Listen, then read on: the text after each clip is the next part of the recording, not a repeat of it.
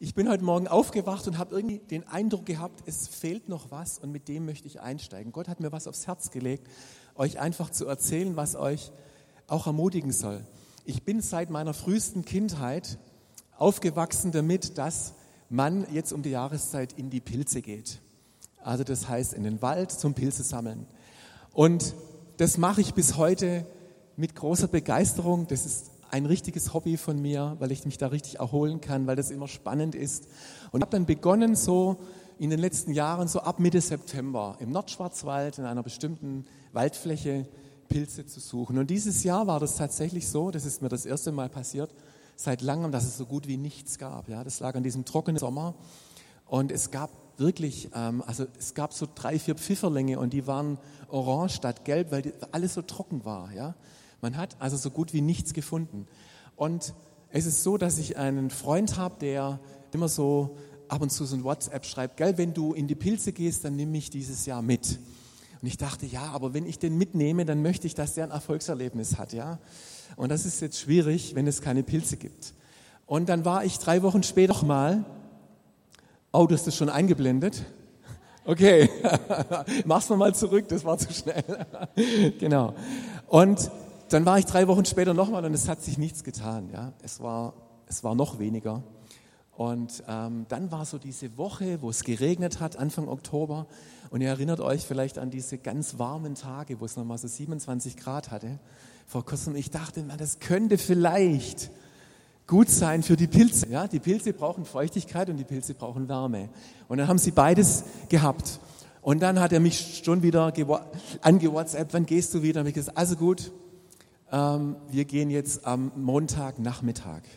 Da hatte ich frei und er hat sich dann auch frei genommen. Und dann sind wir am Montagnachmittag dorthin gefahren. Und dann hat er noch einmal ein WhatsApp geschrieben, kann meine Frau mitkommen? Und ich, ja klar. Und eine halbe Stunde später, ah, jetzt will mein Sohn und seine Freundin auch noch mitkommen. Ich gesagt, also kommt halt auch noch mit. Dann waren wir zu fünf und ich habe nur gedacht, Gott, ho hoffentlich finden wir irgendwas. Und dann sind wir so los, hineingelaufen in den Wald und es sah nicht so unbedingt vielversprechend aus am Anfang. Und dann liefen wir, vielleicht so nach einer, nach einer Viertelstunde, kam dann auf einmal dieser, dieser Schrei, Pilze! Und dann bin ich dahin und da, da waren das so, so diese Kappen von den Steinpilzen, die sich so durch den Waldboden durch ähm, gekämpft haben. Und das war der Anfang, nur der Anfang, wie der Basti gerade gesagt hat, der Anfang von einer Pilzsammlung, wie ich sie selten erlebt habe. Und dann kamen so, und jetzt, genau, darfst du da weitermachen oder ich mache weiter. Dann kam wirklich da was zustande, das war der absolute Hammer. Wir haben Steinpilze gefunden ohne Ende. Das war so ein Segen und da war so ein Exemplar dabei, es ist nicht wunderbar. Und das war nur einer von vielen und da, und da schlägt einfach das Herz höher, wisst ihr? Und das hat mich so, ähm, das hat mich so gefreut. Zum einen, weil die natürlich ein tolles Pilzerlebnis hatten aber was es mir auch gezeigt hat, manchmal ist es gut, einfach dran zu bleiben, ja. Und wir erleben manchmal diese trockenen Zeiten, wo wir Gott suchen, aber irgendwie ist es alles so trocken und wir empfinden, wir finden nichts. Und dann kommt der Moment, wo auf einmal Überfluss da ist, ja, und wo du so viel weit mehr findest, als du dir jemals vorgestellt hast. Und ich hatte so auf dem Herzen, das auszusprechen. Ich glaube einfach, dass Gott weit mehr tun will in unserem Leben, als wir uns das je vorstellen können. Und Gott ist ein Gott Überflusses. Und ich möchte dir zusprechen, es lohnt sich dran zu bleiben. Und es lohnt sich, Gott immer wieder auch ähm, das zu bringen, was, wonach du, du strebst und wonach du dich sehnst. Und es kann sein, dass du so eine Erfahrung machst, dass Gott dich mit diesem Überfluss beschenkt. Und mit dieser Erwartungshaltung möchte ich dich auch segnen, mit diesem Hunger von Gott mehr zu erwarten. Jetzt auch während der Predigt und während diesem ganzen Sonntag. Ich danke dir, Jesus, dass du kein Gott des Mangels bist. Manchmal erleben wir solche Zeiten, wo es trocken ist, aber du bist ein Gott des Überflusses. Du bist ein Gott, der uns reich beschenken möchte mit deiner Gegenwart. Und ich danke dir, dass wir heute Morgen ermutigt werden, dran zu bleiben, dass wir nicht aufgeben, sondern dass wir, ja, dass wir dir vertrauen, dass du Dinge gut machst und dass du uns überraschen kannst mit deinem Reichtum. In Jesu Namen. Amen. Ja, der Basti hat schon gesagt, wir sind in der Predigtreihe dieses Montagmorgen Atheisten. Und vor zwei Wochen hat der Basti da die erste Predigt drüber gemacht und ich habe mich so noch eine längere Zeit einfach mit diesem Lichtschalter da beschäftigt. Weil der, der dieses Buch geschrieben hat, ja darauf hinaus wollte, dass wir an unserem Arbeitsplatz einfach daran denken, diesen Lichtschalter wieder anzumachen und sozusagen mit Gott in Verbindung zu treten und ihn einzubeziehen in unsere Arbeit am Montagmorgen. Und mir ist da was eingefallen. Ähm, ich habe ja als Förster gearbeitet in der ersten Phase meines Berufslebens auf einem Forstamt. Und da war es so, ich hatte da noch einen Chef vom alten Schlag, also ein Schwabe, wie er so im Buch steht, sparsam. Und wenn der reinkam in das Forstamt morgens, dann hat er erstmal alle Lichter ausgemacht die er meinte, die einfach zu viel waren, ähm, weil er einfach so sparsam war. Und das war nicht nur mit dem Licht so, das war auch mit der Heizung so. Ich habe mal mir gefroren wie sonst noch was. Ich bin heimgekommen und habe mich in die Badewanne gelegt, weil ich so durchgefroren war. Und es war so dieses sparsame, schwäbische, ja, jedes Licht ausmachen, das irgendwie zu lang brennt. Und ich habe mich dann ertappt, weil mein Sohn ist auch so einer, wenn du daheim kommst, da ist Festtagsbeleuchtung und überall brennen Lichter und die Lampen. Und was mache ich? Ich mache das dann genauso. Ich mache alle Lichter aus, die einfach nicht an sein müssen. Weil wir einfach so sind, ja. Also unsere Gewohnheit ist es, Lichter auszumachen. Es ist heutzutage ein bisschen einfacher, weil die Energiesparlampen ja nicht so viel Strom ziehen und so weiter. Aber irgendwie machen wir, machen wir die Lichter aus, ja, weil wir denken, man braucht den nicht. Und jetzt habe ich mal gedacht, wie kann man das überhaupt auf diesen biblischen Befund übertragen? Und ich bin dazu gekommen, heute die Predigt zu nennen, lass dein Licht an, denn ich möchte mit uns dahin kommen, dass wir gar nicht mehr dran denken, dass wir unser Licht einschalten müssen. Warum? Weil es eigentlich nie aus sein sollte. Amen. Das sollte eigentlich immer an sein. Das heißt, dieses Ein- und Ausschalten ist in dem Fall ein schlechtes Bild für unser Leben. Und das möchte ich durch drei Bibelstellen unterstreichen. Die erste steht im Matthäus 5, Vers 14 bis 16. Ich glaube, die Lissi hat es beim Schulanfangsgottesdienst auch dieses Thema aufgegriffen. Ihr seid das Licht der Welt. Eine Stadt, die auf einem Berg liegt, kann nicht verborgen bleiben.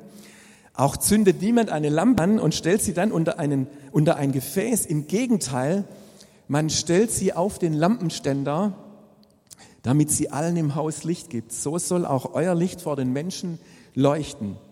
Sie sollen eure guten Werke in euren Vater im Himmel preisen. Also Jesus spricht uns zu erstmal, ihr seid das Licht der Welt. Ihr seid, das ist eine Identität, ein Licht zu sein. Und ein Licht ist ein Licht. Und es brennt eigentlich immer. Und wie gesagt, es soll hier nicht nur brennen, sondern es soll sogar so brennen, dass es die Leute sehen.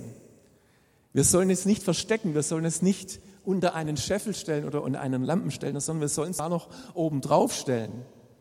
Wir sollen nicht damit sparen, sondern es sogar zeigen. Und der Basti hat vor zwei Wochen uns diese Bibelstelle mitgegeben, mache dich auf, werde Licht. Ja, das ist eigentlich dieser, dieser Zuspruch, hey, du bist Licht und jetzt sei das auch und mache dich auf, in dieser Identität zu leben. Und wir haben ja auch den Jakobus schon gelesen dieses Jahr und da finde ich auch eine starke Stelle, wo es um Gott geht. Und da ist es, alle gute Gabe und alle vollkommene Gabe kommt von oben herab, herab, von dem Vater des Lichts, bei dem keine Veränderung ist, noch Wechsel von Licht und Finsternis. Hallo, der Vater macht nicht das Licht an und aus. Der ist Licht durch und durch. Ja? Und wenn wir ihn repräsentieren sollen auf der Erde, dann sollten wir möglichst auch unser Licht nicht ausmachen, weil er macht es nicht. Er ist Licht die ganze Zeit. Das ist sein Wesen, Licht zu sein. Und ich bin so dankbar in meinem Leben und für alle diejenigen, die Jesus in ihrem Leben kennengelernt haben, für die gilt dieser Vers, und das habe ich extra schwarz gemacht, wo es im Epheser 5, Vers 8 heißt, früher gehörtet ihr selbst zur Finsternis. Also Jesus noch nicht gekannt habt und in euer Leben eingeladen habt. Doch jetzt gehört ihr zum Licht, weil ihr mit dem Herrn verbunden seid. Verhaltet euch so, wie Menschen des Lichts sich verhalten. Ihr wisst doch, Die Frucht, die vom Licht hervorgebracht wird, besteht in allem, was gut, gerecht und wahr ist. Du bist immer Licht. Das ist doch eine gute Botschaft, oder? Wir sind immer Licht. Wir brauchen es eigentlich nicht anzumachen. Ich weiß schon, was der Doug Spader damit meint, es uns bewusst machen. Aber das ist mir viel wichtiger, dass wir von dieser biblischen Erkenntnis herkommen, hey, schaltet es gar nicht bitte ein, weil das immer an ist. Es ist immer an. Es, wir haben die Berufung, dass unser Licht immer brennt und dass wir uns deswegen bewusst sind. Jetzt sagst du vielleicht, okay, ich bin jetzt überzeugt vom Wort Gottes her, aber in meinem Alltag geht mein Licht doch immer wieder aus. In der Praxis. Weißt du, ich bin dann, ich stelle mir so vor, ich habe so eine Kerze und ich gehe dann so Montag ins Geschäft und wenn dann ein Windstoß kommt, mir irgendeiner quer kommt, dann geht meine Kerze aus. Oder es gibt eine schwierige Situation oder eine bestimmte herausfordernde Situation, wo ich merke, ich sollte jetzt mein Licht zeigen, aber ich fürchte mich und dann blase ich es mal geschwind selber aus, weil ich mich nicht traue. Wer kennt so eine Situation von euch?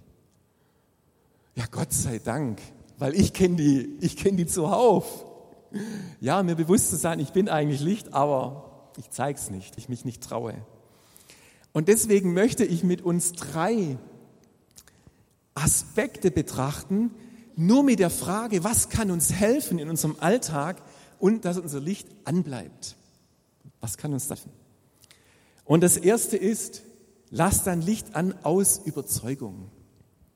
Und es hat erstmal damit zu tun, dass wir dem glauben, was im Wort Gottes steht. Und nicht unserer Erfahrung, dass wir unseren Level nicht von der Erfahrung unseres Alltags ab, abhängig machen, sondern von dem, was im Wort Gottes steht, abhängig machen. Das sollte unser Maßstab sein. Ist uns bewusst, dass wir, egal wo wir sind, das Licht der Welt sind. Ganz besonders bei der Arbeit, weil wir da ja meistens die meiste Zeit in der Woche verbringen. Oder wie die Westfalen sagen, Uferarbeit oder so, auf der Arbeit. Ich frage mich immer, warum man auf der Arbeit eigentlich sagt. Als Pastor habe ich einige Male gehört, dass Leute zu mir gesagt haben, ja, du hast ja einen geistlichen Beruf, du hast Zeit zu beten als Pastor unter der Woche, du hast Zeit, die Bibel zu lesen, du hast Zeit, geistlich zu leben. Aber ich habe so einen weltlichen Beruf. Und es fühlt sich absolut ungeistlich an, was ich so den ganzen Tag mache. Gibt es jemanden, der das von euch auch schon mal gedacht hat, dass sich das ungeistlich anfühlt? Das traut sich jetzt keiner, gell? Das traut sich keiner. Also, ich möchte euch mal erzählen, ich habe im Wald mal Brennholz gesägt. Und dann kam ein Mann vorbei und hat dann mich gefragt, wo hast du das Holz her, das du da jetzt sägst? Und da habe ich gesagt, das ist Brennholz und das habe ich von einem ehemaligen Kollegen umsonst gekriegt. Das ist mir dann so rausgerutscht. Ja, was Holz von ehemaligen Kollegen? War, waren Sie Förster oder was? Dann habe ich gesagt, ja. Ja, und was machen Sie jetzt? Dann habe ich gesagt, ich bin Pastor. Dann hat er richtigen Schock gekriegt. Und dann hat er gesagt, also, also, also der den nicht macht. Ah, das, so ein schöner Beruf gibt man doch nicht auf. Das kann doch nicht sein. Also das heißt, der, ah, der hat mich richtig rund gemacht. Ja? Also so viel zum Thema geistlicher Beruf. Ja? Ich hoffe, wir sind uns einig, dass es keine geistlichen und ungeistlichen Berufe gibt. Aber wie kommen wir eigentlich dazu? Ich weiß, dass ihr das alle nicht mehr denkt. Wie kommen wir eigentlich dazu, auf die Idee kommen, so zu denken? Warum denken wir so, wie wir denken? Warum gibt es das überhaupt, dass wir in geistlich und ungeistlich trennen?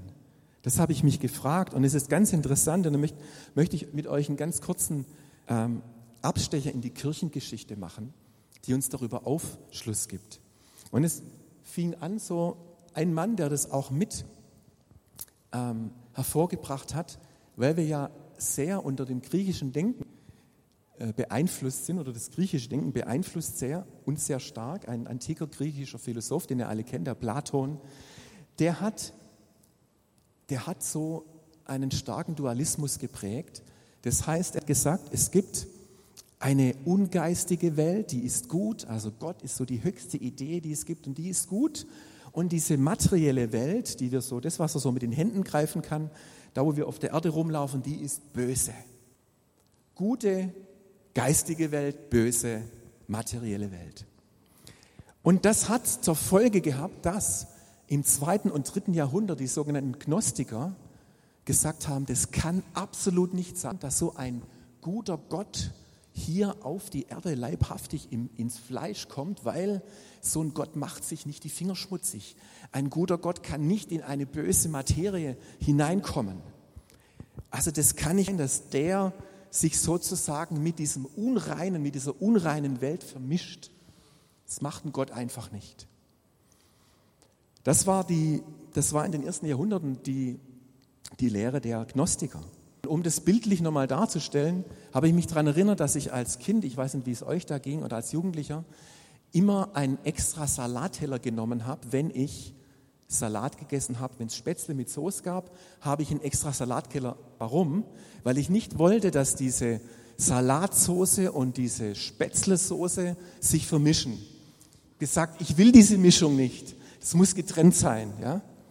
Also der gute Salat darf sich nicht mit dem Fleisch vermischen. Wer macht das auch so? okay. Und genauso müssen wir uns das vorstellen, ja? Keine Vermischung. Das muss getrennt sein. Und ist es so, jetzt haben alle in der Kirchengeschichte eigentlich von diesem griechischen Denken, das Hebräische ist nämlich ganz anders.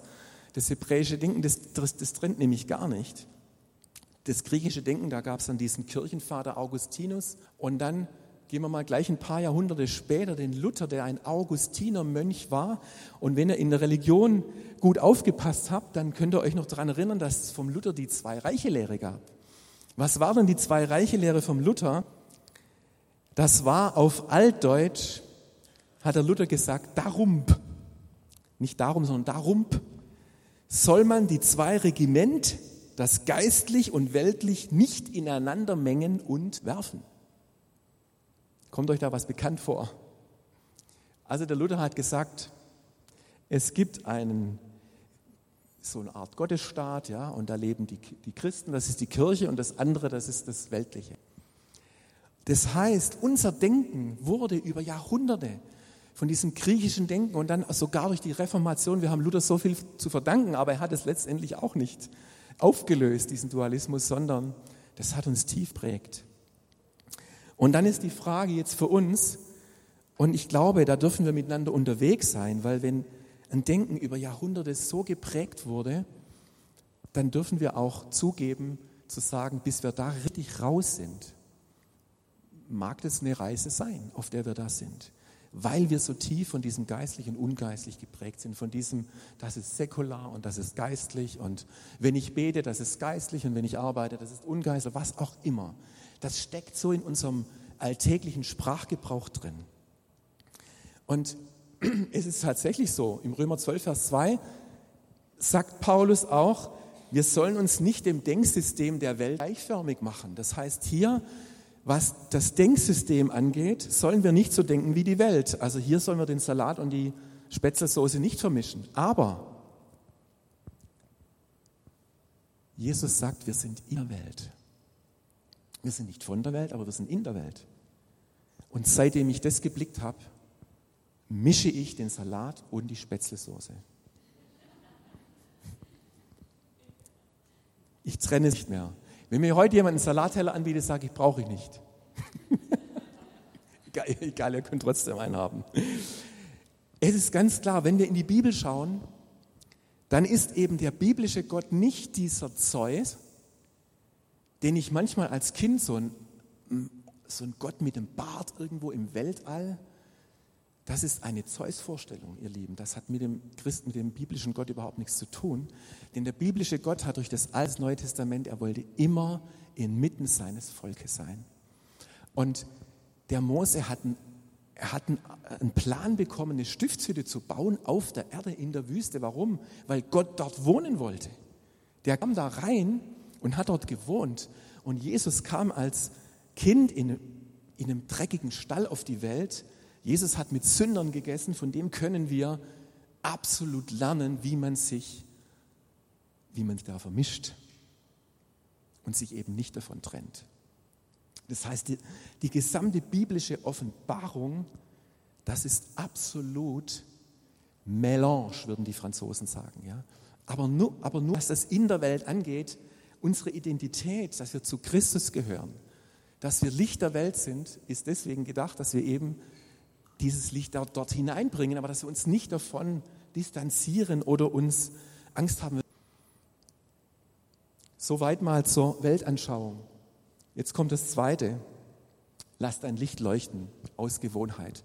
Also das Erste, die Überzeugung erstmal zu haben, jawohl, ich lasse mein Licht leuchten, weil ich bin auf dieser Seite des Lichts und es ist das Allerbeste, was es gibt, dieses Licht zu sein in dieser Welt. Deswegen bin ich hier. Deswegen darf ich für Jesus Licht sein. Aus Gewohnheit. Ich habe vorher gelesen, Epheser 5, Vers 8, verhaltet euch so, wie Menschen des Lichts sich verhalten. Ihr wisst doch, die Frucht, die vom Licht hervorgebracht wird, besteht in allem, was gut, gerecht und wahr ist. Und ich denke, was mir sehr geholfen hat in meinem Berufsalltag ist, gute Gewohnheiten zu, zu entwickeln. Und ich möchte euch zwei kleine Beispiele nennen, bevor wir da auch noch mal in ein biblisches Beispiel reingehen.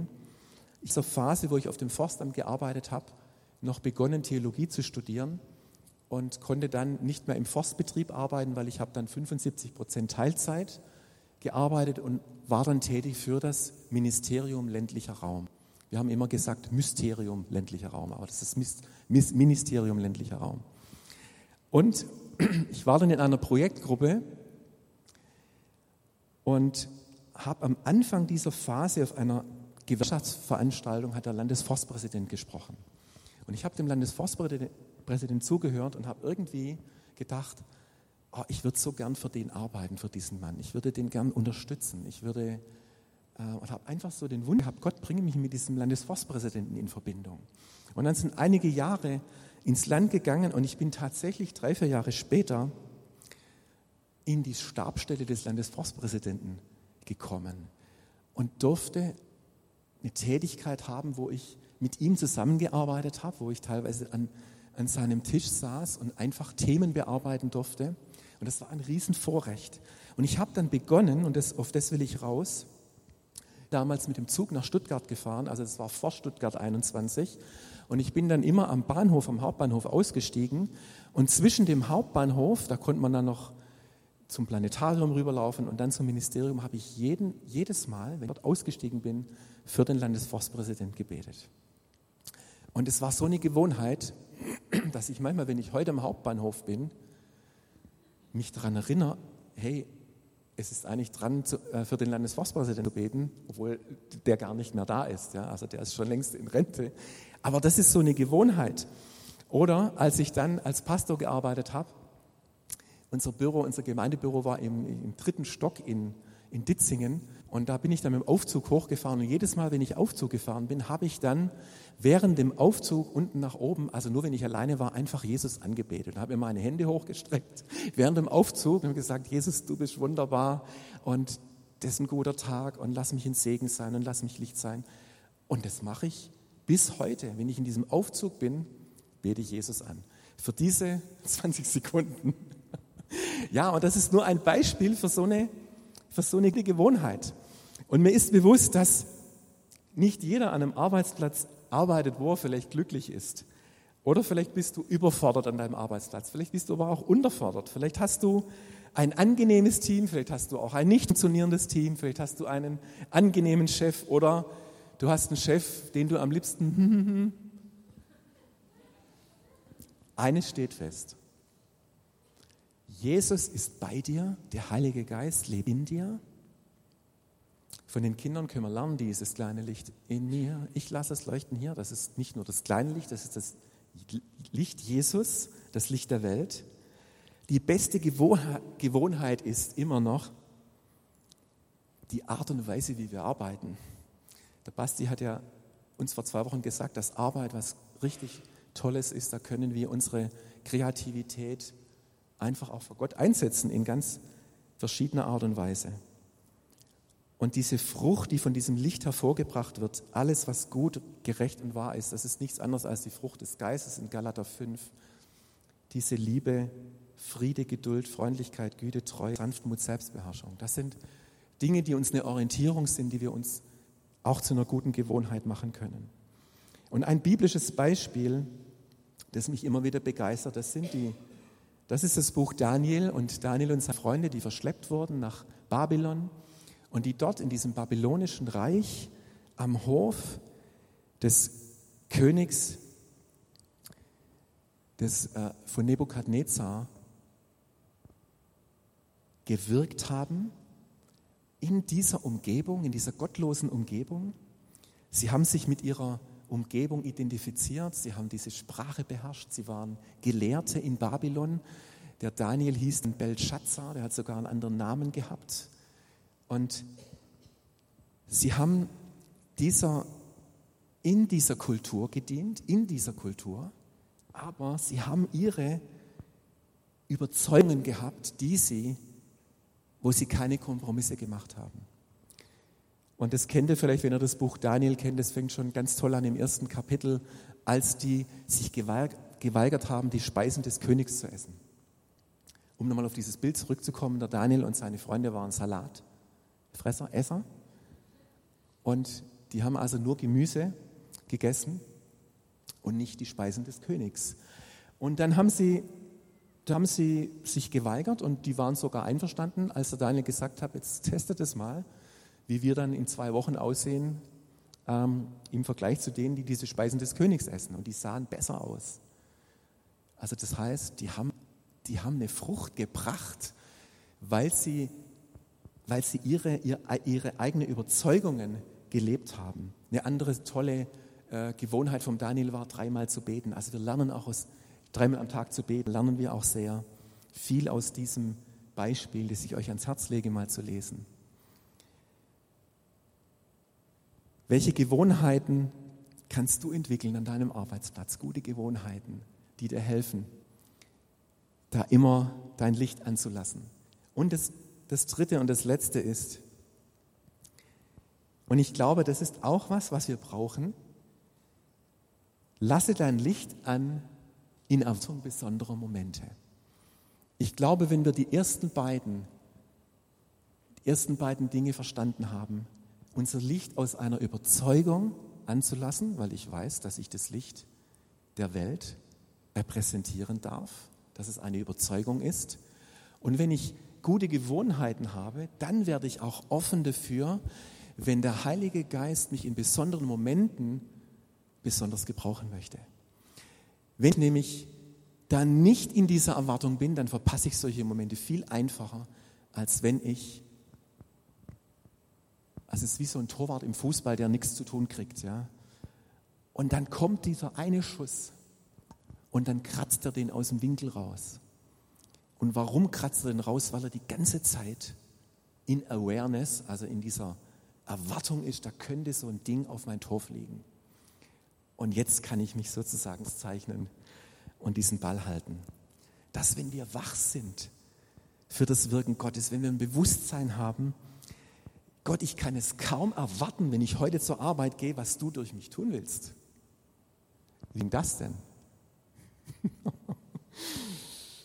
Ich glaube, ich muss euch noch ein bisschen mehr überzeugen. Diese überraschenden Momente, diese Gottesmomente, und ich komme zurück zum Landesforstpräsidenten. Ich laufe also eines Tages wieder zwischen Bahnhof und dem Ministerium und bete wieder für den Landesforstpräsidenten. Vielleicht habe ich das schon hundertmal vorher gemacht. Und an diesem Morgen ist Folgendes passiert. Ich laufe da und ich kriege so eine innere Stimme, die sagt, sag ihm heute, dass du für ihn betest. Ich dachte, oh nein. Nee, ne? Oh.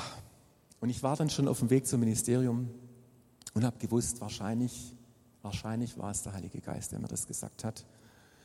Und ich will ja gehorsam sein und dann bin ich da rein ins Vorzimmer, habe gefragt, ist der Landesforster denn da? Und dann hat die Büroangestellte gesagt, nein, er ist nicht da. Und ich, yes. ich habe mich doch verhört. Der Tag wird doch nicht ganz so aufregend. Ich kann mich da wieder aus dem Staub machen. Bin wieder, weil ich dann jetzt nichts mehr anderes zu tun hatte auf dem Ministerium, bin ich wieder runtergelaufen zur U-Bahn, werde ich nie vergessen.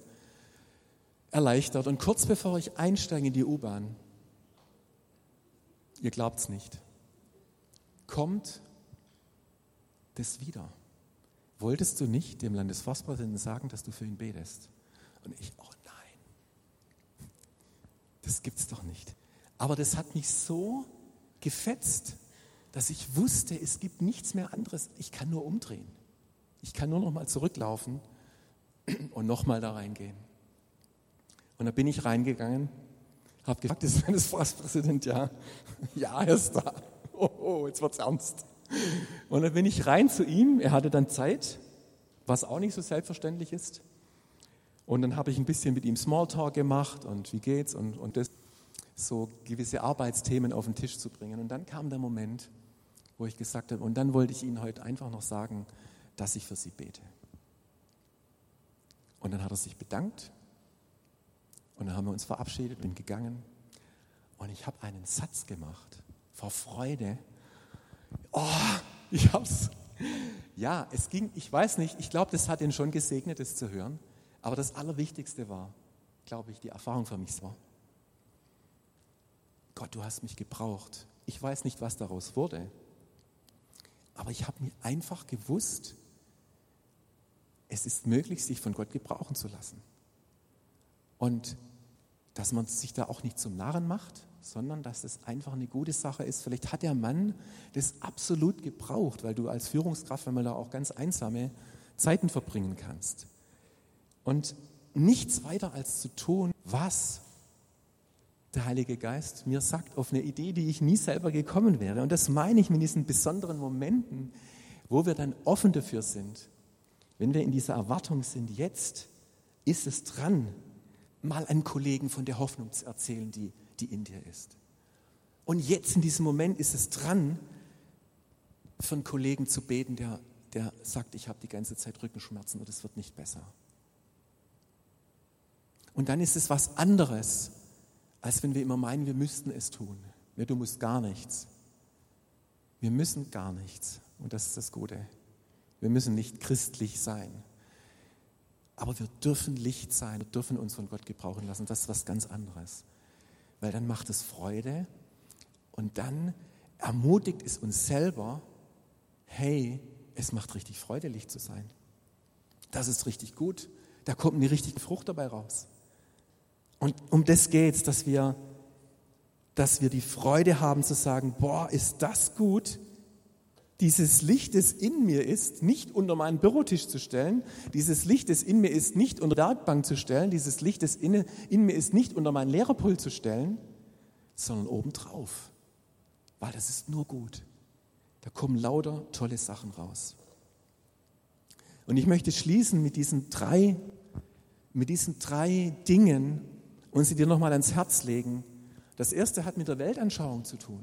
Da fängt es an, dass wir begreifen, ich lasse mein Licht an aus Überzeugung, weil ich glaube, was im Neuen Testament darüber steht und nicht, was mein griechisch-dualistisches Denken vielleicht mir einredet. Ich lasse mein Licht an aus Gewohnheit und lasse mein Licht an und ich bin so gespannt, auf die besonderen Gottesmomente, die er mir in meinem Alltag schenkt. Und vielleicht haben wir manchmal zwei Jahre keine besonderen Gottesmomente.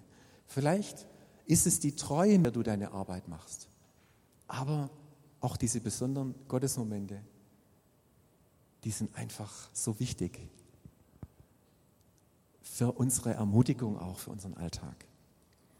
Und das Allerwichtigste ist, dass wir von diesen Dingen uns auch gegenseitig erzählen und dass hat der Basti ja vor zwei Wochen schon gesagt, hey, wenn ihr da was habt, wenn ihr sagt, Mensch, ich habe da was erlebt, wo das richtig klasse war, wo ich dieses Licht seinem Arbeitsplatz äh, ganz persönlich erlebt habe, da war eine Situation und da war ich mal mutig oder da ist das oder jenes passiert. Gott macht es uns manchmal sowas von einfach, indem er die Situationen sowas von vorbereitet und wir einfach nur noch reintreten müssen. Das ist ja manchmal gar nicht so schwer. Möchte dir eine ganz überschaubare Challenge mitgeben. Dass du dich in der kommenden Woche, kannst du jetzt auch gleich nach dem Gottesdienst machen, mit einer Person einfach austauschst über was, was dich heute Morgen angesprochen hat. Wo du sagst, hey, darf ich das mit dir teilen? Da ist was da, habe ich vielleicht ein Ziel, da, da möchte ich gerne mal, da, da, da möchte ich mir bewusst sein, irgendwas, was der Heilige Geist in dir angeregt hat, dich mit einer Person darüber auszutauschen, die dann sich mit dir auch darüber austauscht. Und dass ihr dann, also einen konkreter Punkt, den der Gott aufs Herz legt, Licht zu sein und dann Licht anlassen. Und dass ihr, wenn ihr richtig gut seid, dass ihr dann nochmal vereinbart, vielleicht in der Woche drauf, euch nochmal kurz zu schließen und euch zu sagen, wie ging es dir jetzt da damit? Und was ist dabei rausgekommen? Und das hilft, dass diese Dinge nicht untergehen. Und dass wir jemanden haben, der im gleichen Boot sitzt und mit dem wir Erfahrungen teilen können. Und wenn ihr es persönlich nicht schafft, ihr wisst ja, moderne Medien, alles ist möglich. Ich möchte beten heute Morgen. Ich finde es auch ein Riesenvorrecht, in einer Gemeinschaftsgruppe zu sein, wo man sich genau über diese Dinge austauschen kann und sich ermutigen kann und auch mal sagen kann, es hat eben nicht geklappt und ich habe das irgendwie nicht hingekriegt und ist überhaupt nicht schlimm. Aber es geht darum, dass wir ehrlich voreinander sind und dass wir echt sind und dass wir miteinander auf dem Weg sind. Okay? Gut?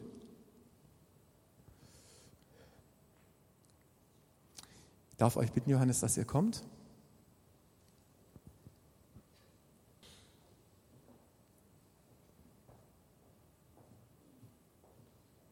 Lass uns mal einen Moment noch die, die Augen schließen und uns vor dieses Licht der Welt Jesus stellen.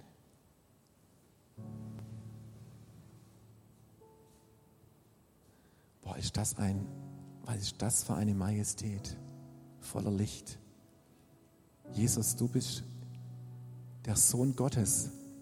Und wir haben gehört, dass Gott, dass Gott gut ist und dass in ihm nur Licht ist, keine Finsternis. Und wir nehmen jetzt diese Wahrheit für uns in Anspruch, dass wir diesen Gott des Lichts, dieses Licht der Welt, Jesus Christus, das auf diesen Kosmos, diese Welt, Glaube, Liebe, Hoffnung braucht, dass dieses Licht der Welt in uns lebt. Und dass wir deswegen unser Licht anlassen dürfen. Immer.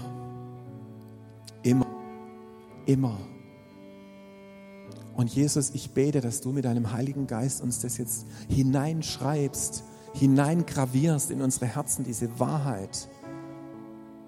Hey, du bist das Licht der Welt. Du bist das Licht der Welt. Und schau nicht, ich habe dir viel Potenzial gegeben. Ich habe dir Gaben gegeben, ich habe dir Mut gegeben. Aber du brauchst da nicht jemand zu sein, der du nicht bist. Aber ich bin das Licht der Welt, der in dir lebt. Und deswegen ist so viel möglich, weil ich in dir lebe.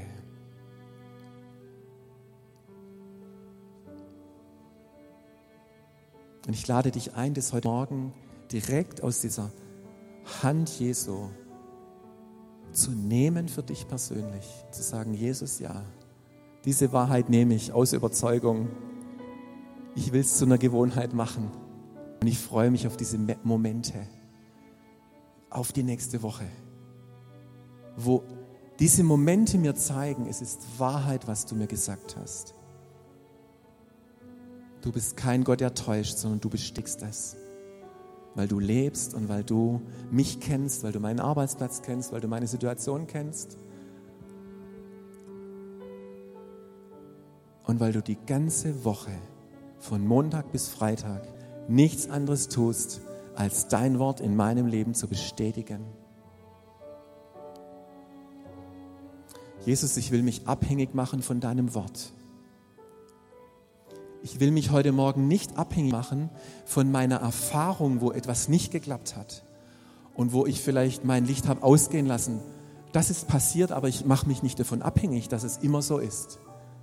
sondern ich mache mich abhängig von der Wahrheit deines Wortes. Dieses ewige, gesprochene Wort Gottes. Ihr seid das Licht der Welt.